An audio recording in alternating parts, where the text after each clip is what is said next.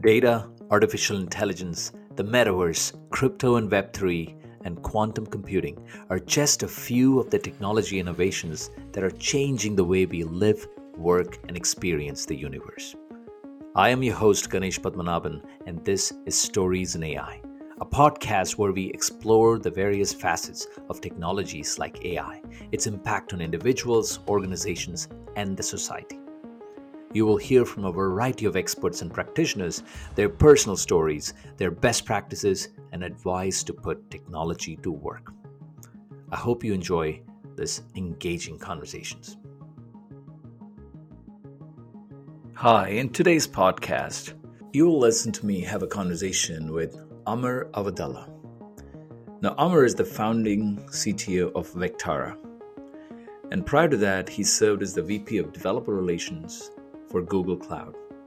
And Amr is most famous for co founding Cloudera, where he developed and he led the development of enterprise tools to ingest and extract value from big data. Now, before Cloudera, Amr served as the VP of Product Intelligence Engineering at Yahoo after Yahoo acquired his first startup, Aptiva, which was a search engine company. So, Amr has a deep expertise and experience working with big data, search, and he is reinventing private search with Vectara using large language models. Amr holds a PhD in electrical engineering from Stanford University and an MA from Cairo University. I hope you enjoyed this conversation as much as I did. Take a listen. Amr, thank you for joining me at Stories in AI. How are you today? I'm doing very well. How are you? I'm good. I'm good. And, you know, we were just talking before this, and it's such a pleasure to have you here on the show. Uh, why don't you kick us off with your background and, you know, just tell us your your story. I mean, you're the you're the founder of Cloudera. You're now founded a new company. You were the head of Google Cloud uh, developer relations. So tell us your story, your entire origin story and background, and that's a good way to kick it up, kick us off. Wow, if I tell you my full story, that would take like two hours. So I'll give you the brief version. uh, I came to the US in 1995. I'm from Egypt originally. I came here to get my PhD at Stanford. And my goal was to get my PhD at Stanford and then go back to Egypt and teach. I really like to teach, and my dad is a professor actually. So that was my goal. But then I frequently joke and say that uh, Stanford uh, corrupted me away from the teaching mission because Stanford is very good at uh, right away implanting the entrepreneurship uh, bug in you. So they give you lots of courses and classes about how uh, the mechanics of starting a company that makes it a lot more um, uh, obvious for you. Wow, this is not hard. I can go do that. And they give you courses on the non-technical stuff like how to do a business plan, marketing, sales, and then they invite lots of entrepreneurs from the industry to uh, talk about their companies. So you saw like that we saw the founder of Intel or the founder of uh, HP or the founder of uh, I mean Google was just starting at that time when I was there. So right away I'm like wow I should do this uh, startups thing. So I did my first startup while I was doing the PhD. I took a leave of absence and that startup was acquired by Yahoo uh, within one year. So within one year, we were just five people, and we got acquired by Yahoo. Uh, we hadn't raised much funding, so that was a great first success. Uh, while at Yahoo, I uh, told them I want to leave and go finish my PhD, and they were nice enough to let me finish the PhD while working at Yahoo. So I got to do both wow. at the same time. Yeah. Uh, I finished my PhD with Mendel Rosenblum. He's one of the founders of VMware. Amazing, amazing gentleman, and one yep. of the best professors I've ever had. And then uh, after that, when I finished my PhD, uh, that was 2007. 2008, that's when I left Yahoo to start Cloudera. And uh, that came out of my need because at Yahoo, I saw the struggle working with big data, the volumes, the, the variety of the data, the different kind of questions we want to ask that go beyond SQL and uh, that need has forced me we have to do something new. Hadoop was just being born at that time and it was very clear to me this is the way. This is the way. This is the new way for how we should be structuring data. Joined up with a couple of my co-founders from facebook from google from oracle and we took uh, cloudera all the way from uh, four people to 4000 people across the world and uh, it was public listed, publicly listed in the new york stock exchange. And then eventually i think a year ago it got acquired uh, back private by kkr and continues yep. to do well in the in the private world right now and then uh, after Cloudera, I joined Google Cloud for uh, two years, where I was leading uh, uh, developer relations. And my goal there was to take a break from startups because startups are stressful, as you know very well yourself. You're doing one right now, uh, so I needed to de uh, de-stress a bit. But also, when you're doing a startup, you're very myopic. You're very focused on what that startup is doing. So I was very focused on big data, and I wasn't seeing the entire ecosystem itself. And Google Cloud is one, or AWS or Azure, they're definitely one of the best places where you get this massive perspective of what's going on. Yeah. And then I, I, it became very clear to me large language models is going to be the future. And that's when I uh, left uh, Google and joined a couple of my co founders, and we got uh, Vectara going. That is amazing, Amr. Now, I think we know, like, and we, we briefly talked about it. There's so many intersections, and I'm always looking for what are the intersection points for myself with you when I'm talking to a guest. And like I, I briefly mentioned to you, I ran uh, infrastructure, and prior to that, big data for Dell. And you know, Hadoop was the life at the time, and this was like I still remember. It was right after the Affordable Care Act came into play, and everybody wants to spin out these reports, all the hospital systems and stuff, and they had no reporting infrastructure to organize the data to go run those reports, right? Mm-hmm. And then and also the web-based uh, folks and stuff. So that was my exposure into on the on the health side or regulated industry side. These are big enough problems outside of just the web guys and stuff, right? Mm-hmm. So, and then uh, you mentioned VMware, so I ran virtualization at Dell prior to that. So I had spent a lot of time with Mendel and Diane Greene at that time. And yeah, both of know, them are amazing. Yeah. so actually, um, both of them were investors in uh, Cloudera, by the way both Mendel and Diane were investors in Cloudera. Cloudera too. See, you know, such a such an amazing, uh, amazing background. So, and then you pick the area that is probably the hottest in the world today that ever been in the world of technology, large language models. And where are we in the world today? Give me your vantage point view and saying, what the hell is happening with ChatGPT, GPT-4 coming out, everybody fighting for their piece of the search land all of a sudden? What's happening? I think what's uh, happening at an essence, and before I answer actually what's happening, I want to make sure let you know I picked this way before it became hot. Like I picked this about more than a year and a half ago now. So you uh, picked big data before big data was big yeah, data, right? So. I mean, I can only expect that from you this time too. exactly. Well, I think what's happening is a, a a, a true inflection point in how we simplify the interaction between humans and computers. That's really what's happening right now. Mm-hmm. So when com- computers were born uh, in the in the in the 1950s, the only way what, to interact with them was through a keyboard, and very few people know how to use a keyboard to interact with computers. And then came the mouse with the Windows 95 and the, the Macintosh, and we learned how to use a mouse, and that made it easier and more accessible to more people. And then the iPhone came out, where we now could use our finger and as soon as we could use our finger and, and pinch in and pinch out, swipe right and swipe left, a lot more people now became able to interact with uh, with computers. And, and every single enterprise had to re-architect their apps to fit within that model of interacting with the finger on a touchscreen. And we have the same thing going on right now, where we now figured out finally how we can get uh, computers to understand us when we speak, right? So imagine I want to take a, uh, I'm using my HR system, uh, let's uh, say Workday, for example, and I want to take a vacation. In Workday today, you have to go and click on many buttons and fill in many forms just to take a vacation. What if you can just tell Workday, I want to take a vacation? And it tells you, when are you leaving? You tell, I'm leaving on April 1st. When are you coming back? Coming back on April 7th. Uh, is this unpaid leave or are you going to use your vacation days? I'm going to use my vacation days. Thank you. Done. Right? So that's that's the future we're moving towards where we will interact very naturally just like we speak with other humans. And that's why we're so excited about this. Like we see now a reinvention uh, of how we interact that will open up these capabilities to every single human on this planet right? They don't have to learn a new modality to interact. They just interact just like they speak to their mom or speak to their dad or their friends no, it's you know it's it's it's beautiful what you said. It's the evolution of the human machine interaction paradigm that has completely exactly. changed right now, right? And mm-hmm. and it's it's it's I, I also noticed like a, a sub corollary to that was also what we what I think of is like, look, I mean, earlier people didn't really there was actually an expectation gap, right? Wherein people didn't know AI is advanced enough to do some of the things that they now see doing, right? Because there was a there was a level of talent and capability and technical knowledge you needed to have to be able to get to using that powerful you know artificial intelligence and machine learning models that got floored. The, the barrier to entry into AI right now is being able to speak English. Now, yes. if you use CLAIRE and some of the other language models, maybe not even English, right? Yep. So just if you can speak or if you can, you know, communicate in human language, you can program the world's best supercomputer. You can pro, you can you can build uh, intelligent systems from from just no background doing that, right? So yeah, it's pretty yeah, fascinating.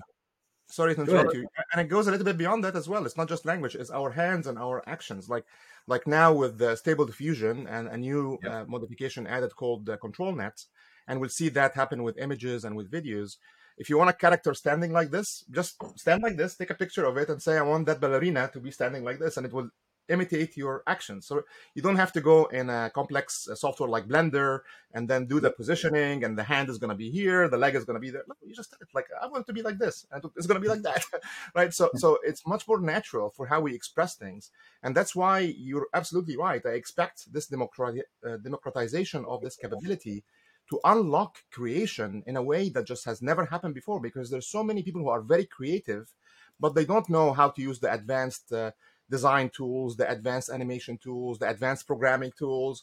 Yep. Now your mom will be able to create an app. It will describe the app. I would like the app to do this, this, and this. I would like a button over here. I would like another button over there. When you click on it, you get this done, and the app will come out.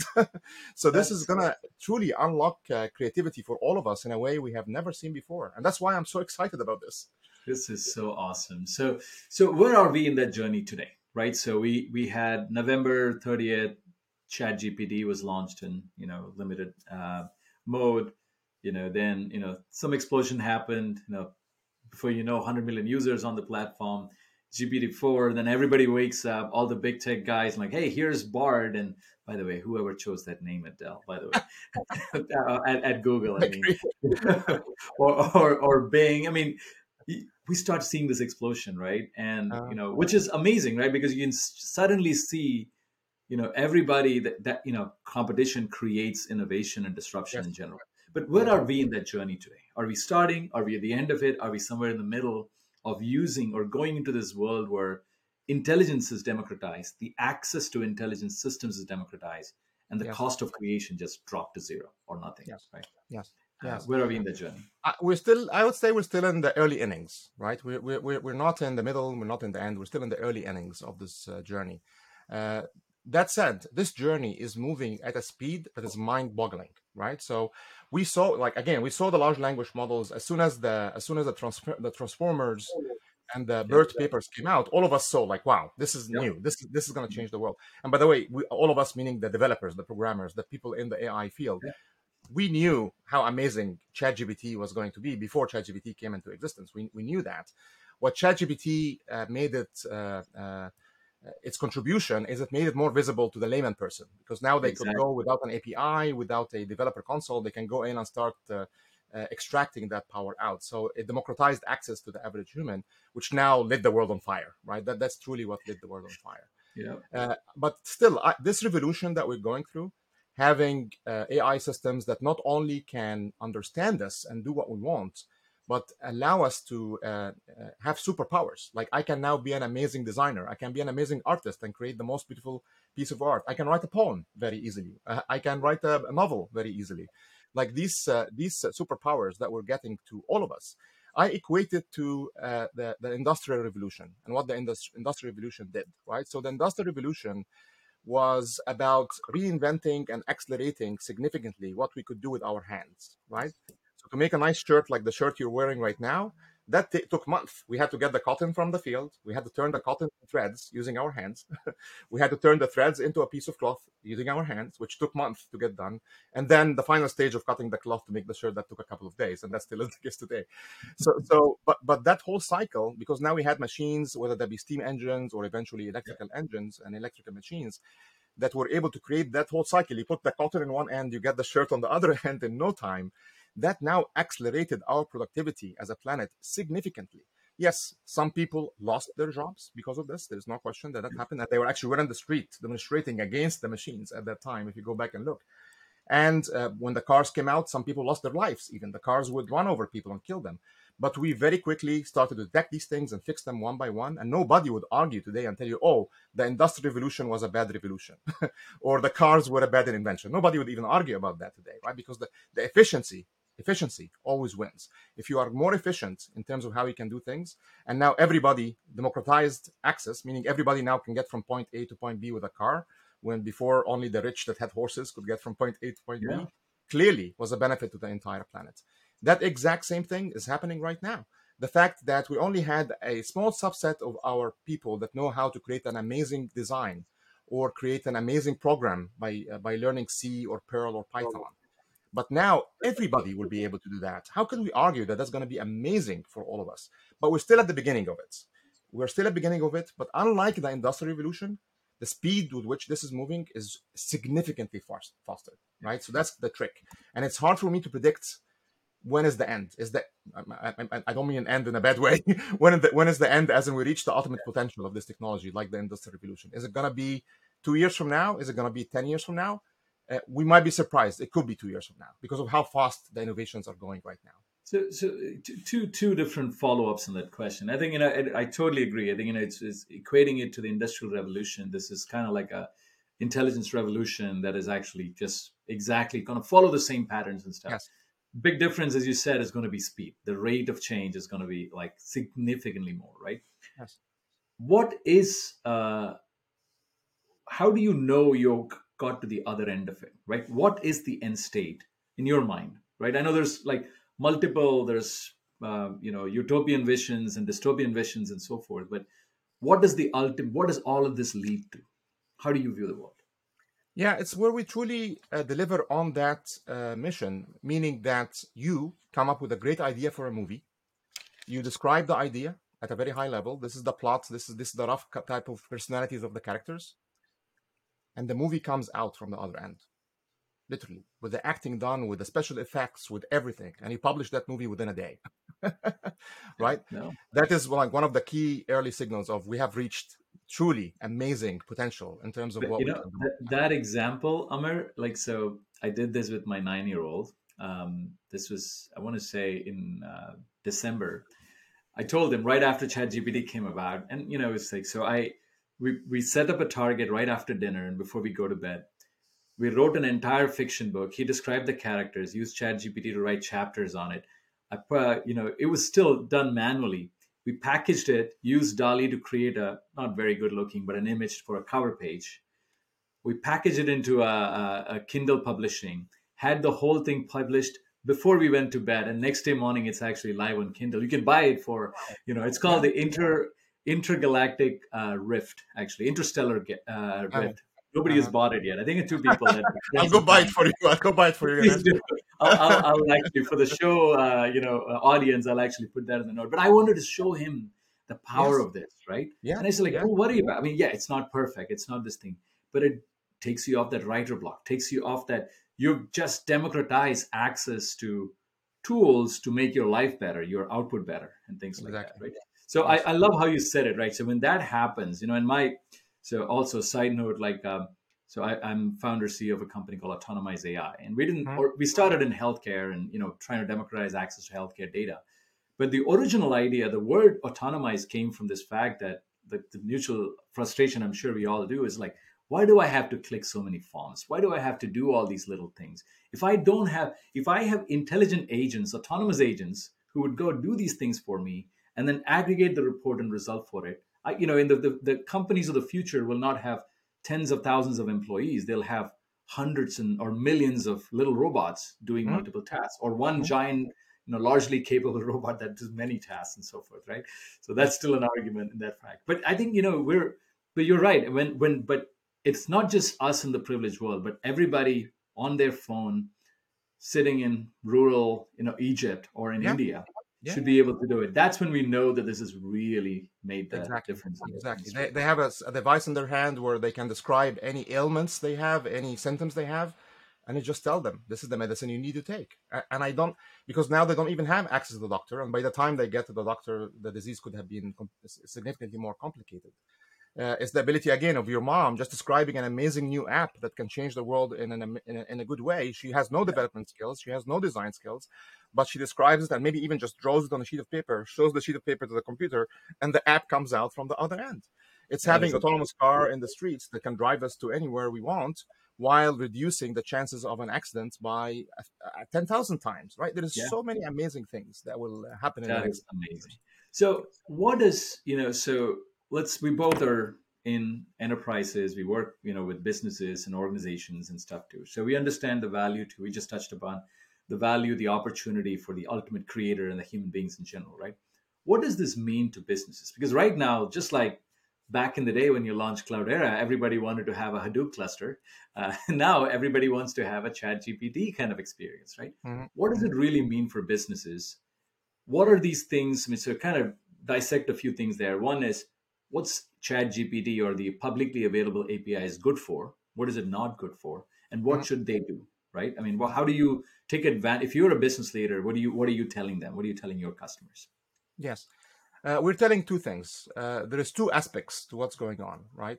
The first aspect is the human-computer interface. How can we make it easier for all of our workers to work with complex applications without having to remember every single button, every single menu, and how to get something done? They just ask for what they want to get done, and it gets done, right? So that's the number one uh, shift that all of them will have to go through. We need to re-architect all of our apps, whether that apps for our uh, users of that enterprise or for our internal uh, employees in that enterprise. They need to be ar- architected along this dimension because it will make it a lot more efficient quicker faster etc easier to use etc etc so that's the first aspect.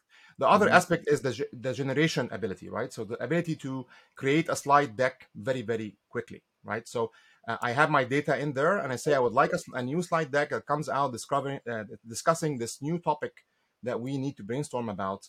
And the slide deck comes out almost 80% complete and they only have to do the remaining 20% of fine tuning it to be along the lines of what you expected.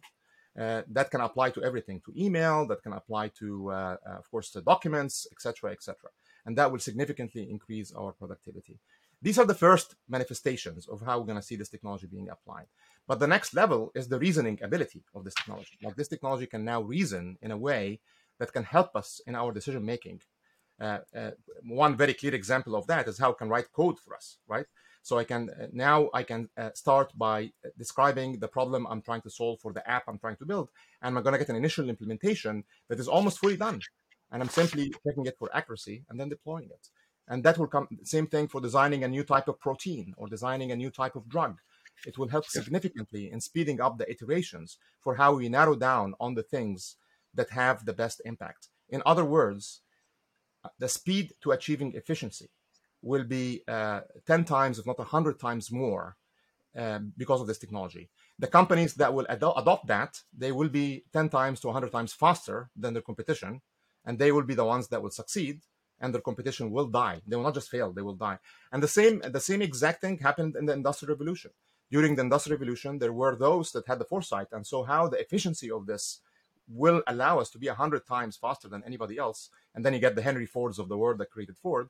But then you had people who are still making horses and said, we're going to keep selling the horses. And then they all died, right? So um, not the horses, the I mean, the people that were selling the businesses that were selling the horses. I mean, so, so that's my, that's my, uh, my, my uh, reflection on how that's going to change enterprises and governments and like all of us really. All, you know, I think, I don't think any industry is going to be spared, right. By the, the impact of yeah. this and, you know, it's going to be the, uh, like back when 2016 2017 uh, one of my early companies we were doing you know early generation of enterprise ai so it's just like building machine learning models packaging it dropping it into it managing the life cycle that kind of stuff and uh, we had a um, uh, uh I think I, I remember one of the significant champions was an early customer of ours he's a you know was a healthcare company and he mm-hmm. used to say that, look, I mean, he used to create the sense of urgency with his leadership team saying, well, AI is an opportunity for us to be exponentially ahead of our competition or be really left behind. So we're like, we'll be in the dust and, you know, whoever captures this kind of thing. And it's, it's no more true. I mean, it's way more true today than it was even five, six years It's ago. becoming clear to them today. Like uh, it was clear to all of us uh, back yeah. then but uh, it now is truly becoming clear. Like for the layman person and the layman business person who doesn't have a lot of technical expertise, yeah. now it's evident. Like they can see how they can type a few sentences in ChatGPT to describe a, a, a, email they want to send out to the company, thanking everybody, and the perfect email just comes out. So, so, so you know, we're both entrepreneurs. So I want to ask you a question on that before I go into risk and hallucinations, yes. some of the challenges with this thing, right? Mm-hmm what does this mean for entrepreneurship? If you're a technologist, you're a data scientist, and you always wanted to build a company, you were thinking your mode was actually being able to generate these amazing models and write code to actually build this thing. All that mm-hmm. just went away. Yeah. What does it mean for entrepreneurs in the space doing AI related stuff today? Yes, it. What is entrepreneurship? Like I, I, people sometimes confuse entrepreneurship and innovation, that they are about coming up with new ideas. They're not. Entrepreneurship and innovation is not about coming up with new ideas. Absolutely. Entrepreneurship and innovation is about solving an existing problem in a smart way, right? And I love this amazing quote from Henry Ford that illustrates that. I always use, use this as an example. Henry Ford actually did not invent the car. He was not the inventor of the car, but he figured out how to make the cost of uh, the, the, the, the, the pipeline chain, yeah. yeah. the supply chain of creating a car at, at much more accessible to everybody. He would say this, if I had asked people what they wanted, if I asked you what you want, you will tell me I want a faster horse. Yeah. Because you can't think about the technology and how it applies to the problem. Yeah. yeah. So what you want to ask is, what's the problem you're facing, and then you will tell you you will tell me the problem I'm facing. I want to get from point A to point B very efficiently and quickly and and and uh, cost effectively.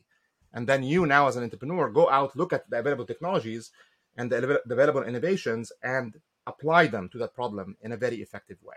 And that that never goes away. We always need that. We always need people that can take the, the raw technologies, meaning large language models in this in this case, and apply these language prob- uh, large language models in an effective way to the problems that we are facing and that is uh, in my opinion that is going to be needed for a long time.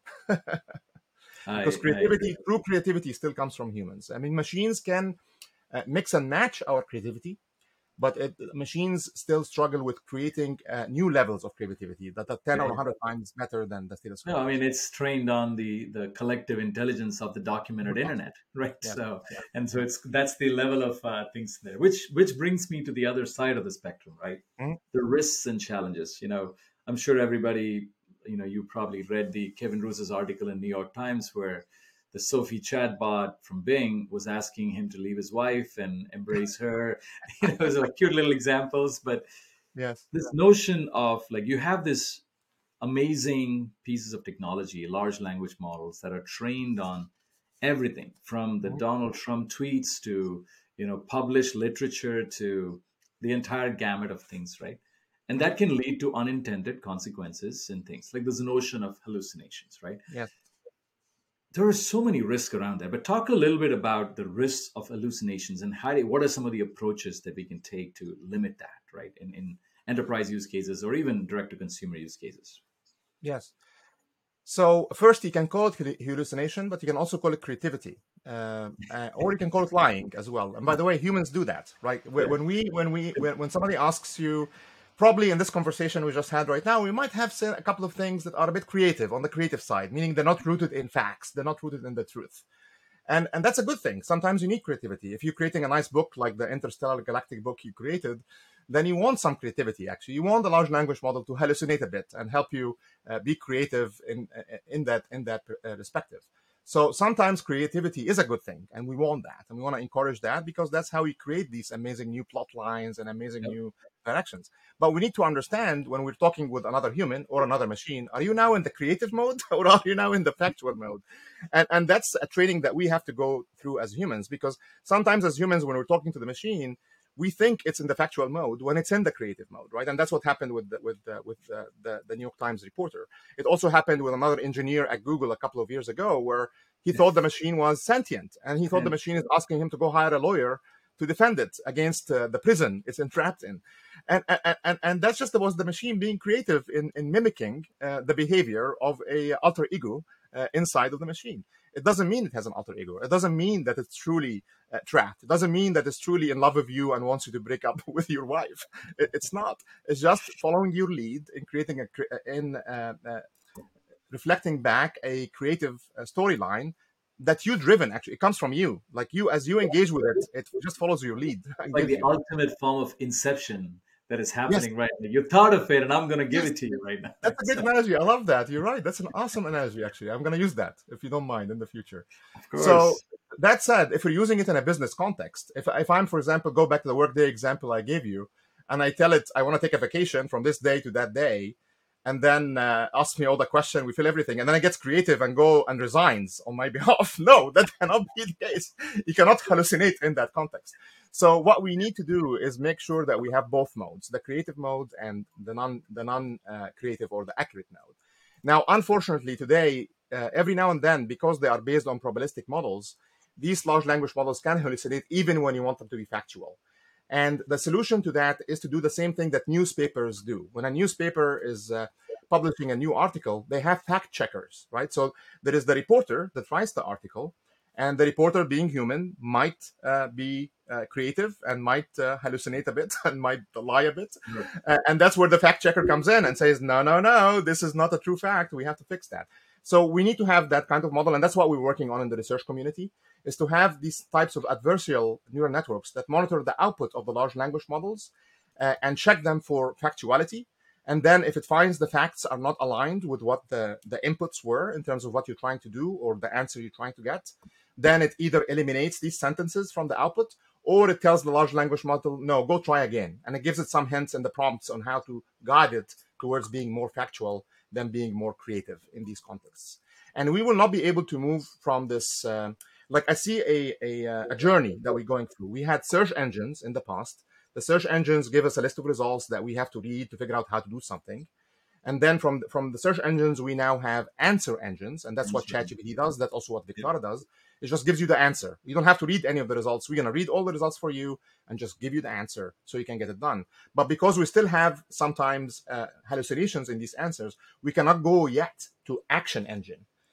But once we nail it, once we nail that hallucination problem, meaning the answer we know is 100% correct, then now you can have a button under the answer that says, "Would you like me to do this for you? Would you mm-hmm. like me to file this vacation for you? These are the steps. Would you like me to go ahead and do that?" And you say, "Yes, go ahead and do it." And as we do more and more of that, and we gain more confidence in its ability to do that correctly, then now we truly reach this nirvana point of we just tell the machine what to do and we trust it to do the right thing. exactly. Makes sense? Trust, you know, absolutely makes sense. And like a lot of things to unpack there for sure. And I'm also keeping an eye on the time. A um, couple of areas that, you know, I want to touch upon before I let you go today is like from here in that journey, as we go from here to um, that nirvana state, if you will, right? What are some of the social costs that we have to deal with in this, right? Mm-hmm. And I'll tell you, give you a little bit of context on how I think about it. You know, one is I believe it's less about like all of a sudden you have human beings that only were used to interacting with other human beings now interacting everywhere with other forms of non-living intelligence, right? Mm-hmm. So mm-hmm. part of that is actually there is a little bit of that, you know, the the there is an element of social re-engineering that needs to happen here. What does that really mean? And that's what the the results of this is what you're seeing with some schools banning it, others thinking about it as a creative way to make people you know be the human fact checker on what it generates so you embrace technology but you're also doing the right thing but then there is like the the issue of misinformation you know which i mean we're already in a rampant misinformation thing. Now it's going to be really hard to decipher what's true and what's fact and fiction anymore right? So how what are the social costs of this point in time? And is it just back to your earlier analogy? Well just something there to live with and we'll get over it because eventually you believe in the collective good of the human humankind, right? So explore that a little bit for me. Yes, any any new technology when it's introduced, it has some risks that uh, come with it, and it behooves us to not address these risks as we see them one by one. Again, I go back to the car. When cars were invented, we were dying in, in, in insane amounts. Like people were being maimed and, and, and injured and killed. By the way, still is today, even with all the seatbelts and the airbags and everything we're doing. And that's why I am excited about autonomous driving reaching the point where it can help sure. us, at least prevent us from doing these bad accidents. Uh, yet, because of the efficiency and the benefit of that technology, the risks of that were tolerated by all of us, right? Same thing with airplanes. Airplanes fall every now and then, and tons of people die, and and, and we're scared of that. We're scared the hell out of that. We still, yet we still ride the airplanes because there's nothing more efficient. I don't want to spend four months to get to Paris from California. I really want to be there in a few hours. And uh, yes, if there is a 0.001% chance I might die, I'm willing to take that in exchange for that uh, benefit. And we all do that every day, day in and day out.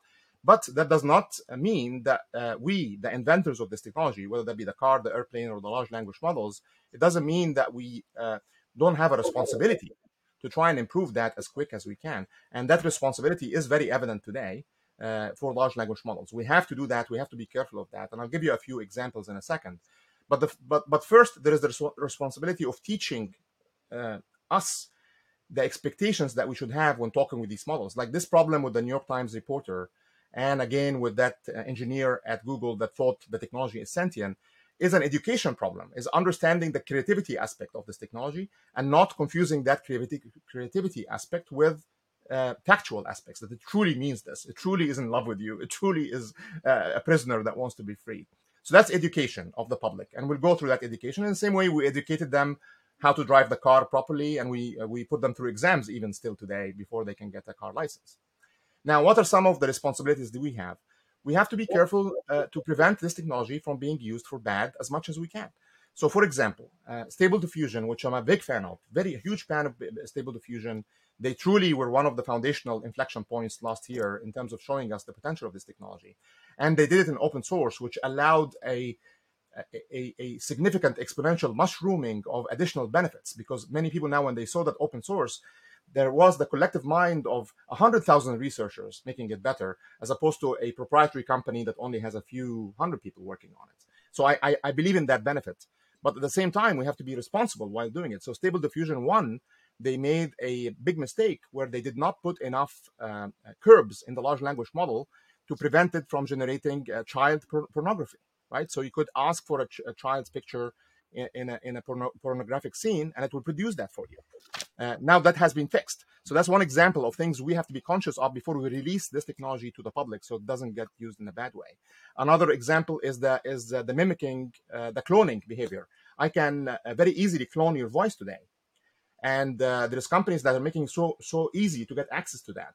If I get access to your cloned voice, guess what? I can call up your kids and tell them, "Come meet me at this point." And they would think it's you. I'm in trouble. My car is broken. Please come meet me here. And they will come meet you, and then they get kidnapped, right? Or uh, your son that's out in Europe, uh, maybe on a, on a trip, will call you up, and it's their voice and tell you, "Dad, I'm really in trouble. I lost my money. I got stolen. Please wire some money to his bank account." You, in your panic for your son, you're gonna do it like that, right? And and that's dangerous. So that voice, these voice cloning technologies, absolutely should have a very clear gate on it where as part of the training i don't just take a snippet from one of your podcasts and give it to it. No i have to read a statement in your own voice saying i acknowledge that this is my voice. I'm giving it with my permission to be cloned for my own personal use and not for these other uses and be very clear about it. So these are a couple of examples here but we absolutely need us the community to be always be thinking about that. And uh, to be honest we also need the regulations from the governments that prevent us from misusing this technology in the same way, the government regulates how we use the car and how we don't use the car, because the car could be used to kill people, right? Like the car is an amazing device that could be used to kill people, but the regulations prevent us from doing that, and that's exactly what we need in the AI space as well. Make sense? Absolutely, absolutely. Know, it makes a lot of sense. In fact, I mean, um, to your point, there is going to be a point in time where this becomes a no-brainer, right? Wherein you'll have the right regulatory bodies in place, the right rules and regulations in place kind of like we'll have the GDPR moment in generative AI yes. very soon. Yes, absolutely. But until that time, it's up to the technologists yes, and the self governance for us. We have to actually yes. just take on that uh, responsibility. And yeah. there's going to be risks, there's going to be challenges, just like, as you said, introducing any new technology that's as game changing as it is, mm-hmm. You're going to start seeing this being used by adversarial governments. This going to be used by, you know, um, bad actors and uh, individuals, corporations, and all of that stuff. So it makes total sense. Now, Amr, this has been fascinating discussion, right? I'm just keeping an eye on the time. Yes. Uh, what do you um, what do you want the audience to walk away with in this moment in time? We're such an exciting time right now. What's your number one guidance? Any walk of life. I'm asking you a generic question, right? So, what should they do right after this? Yeah, well, I'm, uh, uh, uh, I'm sorry if this sounds a bit selfish, but my message would be if if you truly believe in what we said in the show today of how large language models are going to transform how your business uh, operates, uh, Vectara, that's what we do. We can help you with that, okay. and we do it in a way that you don't need to have like advanced uh, machine learning experts and neural network experts and natural language understanding experts. We have a very simple API from beginning to end that can enable you to start leveraging this technology within your organization. So sorry for that, that selfish ma- message, no, but a message from my sponsor. I, I, I, am the founder and CEO of Vectara. but I would say the generic high level message would be we are at an inflection point in our time that is like nothing, nothing any of our ancestors have witnessed. we are so lucky to be living and seeing this. We That, that in- would be my, my ultimate message here. We live in privileged times for sure. Yes, Amr, this was absolutely. fascinating. Thank you so much for spending the time. Where can the viewers and listeners get in touch with you? Where can they find you on the internet? My last name, so Awadallah. If you just go with my last name, that's my handle on Twitter, on Instagram, on LinkedIn, on Facebook. So that's how you can uh, you find me. And then the company, same thing, Vectara. That's the that's the same uh, uh, everywhere. The handle for all of these social media sites. Excellent. Amr, thanks so much. Thanks for taking the time today. It was such a pleasure. Same thing here, Ganesh. I really enjoyed our conversation. I hope you enjoyed this conversation. If you did, I encourage you to do three things. Number one, share with your friends and family. If someone else can learn from this, get inspired, and take action, they need to. Number two, subscribe so you do not miss a single episode. You can do it at your favorite podcast location or at youtube.com. Number three, let me know if you have any questions, comments, or ideas for me or my guests. And check out storiesinai.com to access show notes and more resources. Thank you for listening. See you next time.